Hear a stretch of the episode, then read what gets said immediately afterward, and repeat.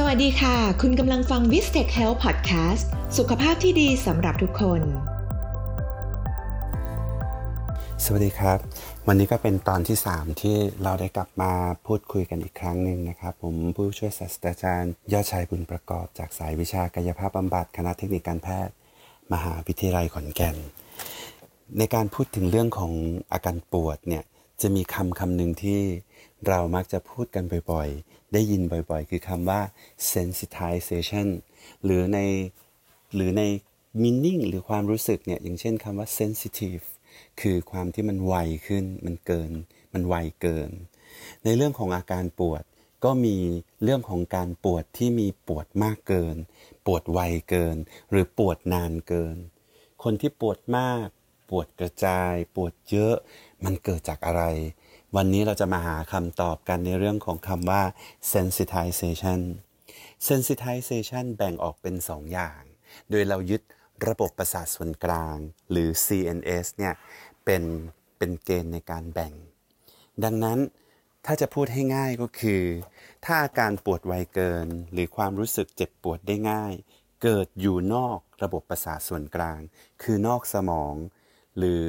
นอกไขสันหลัง นั่นก็หมายความว่าอาการปวดจะเกิดอยู่ในระดับของ receptor ที่อยู่บริเวณรอบนอก ดังนั้นเมื่อใดก็ตามที่มีการบาดเจ็บของเนื้อเยื่อ หรือมีความผิดปกติอะไรบางอย่าง แล้วทำให้ระดับกั้นหรือ threshold ของ receptor ตัวรับความเจ็บปวดบริเวณผิวหนัง ลดระดับกั้นต่ำลง นั่นก็หมายความว่า receptor นั้นมีความไวในการนำความเจ็บปวดมากขึ้น receptor ในที่นี้เราจะมุ่งไปที่ nociceptor ก็คือตัวรับความเจ็บปวด ดังนั้น peripheral sensitization จะเกิดจากการที่ทิชชูเนี่ยหรือเนื้อเยื่อเกิดการบาดเจ็บ แล้วหลั่ง mediator คือสารเคมีบางอย่าง เช่นไฮโดรเจนไอออนหรือกลูตาเมต หรือพวกสารฮิสตามีน หรือสาร leukotriene บางตัว ที่ไปกระตุ้นทำให้ threshold ของ receptor นั้นต่ำลง ดังนั้นบริเวณนี้ก็จะนำพลังประสาทได้ง่ายขึ้น โดยเฉพาะอย่างยิ่งใน pathway ของ pain แต่อย่างไรก็ตามเมื่อการเกิด sensitization ไปเกิดในช่องว่างหรือ synapse ที่อยู่ใน CNS นั่นหมายความว่า synapse มีความไวขึ้น มีความไวขึ้นในการนำพลังประสาท ซึ่งการไวแบบนี้เราจะเรียกว่า central sensitization ดังนั้นเมื่อใดที่เกิด central sensitization ก็มักจะเกิด wire up คือการปวดแผ่กระจายเป็นบริเวณกว้าง ดังนั้นทั้ง peripheral sensitization และ central sensitization ก็มักจะเกิดได้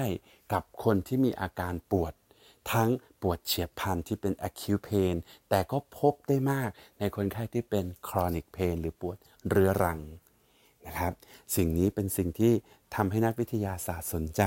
แล้วก็มาถึงอีกสิ่งหนึ่งก็คือว่าปรากฏการณ์ที่ทำให้เราเนี่ยพบว่า sensitization มีความสัมพันธ์เกี่ยวข้องกับ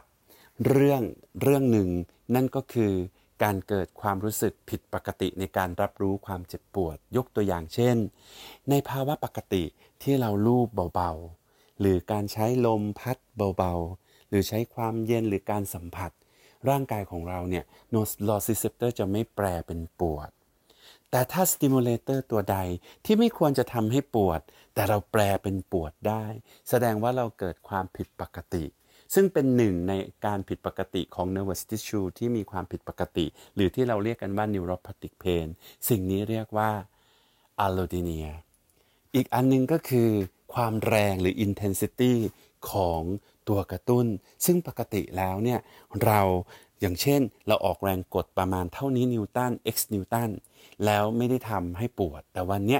แรง x นิวตันเดิมที่เราให้ลงไปเนี่ยมันแปลออกมาเป็นปวด นั่นแสดงว่าเรามี hyperalgesia ยกตัวอย่างในชีวิตประจำวันง่าย ๆ อย่างเช่น บริเวณผิวหนังที่เป็นสิว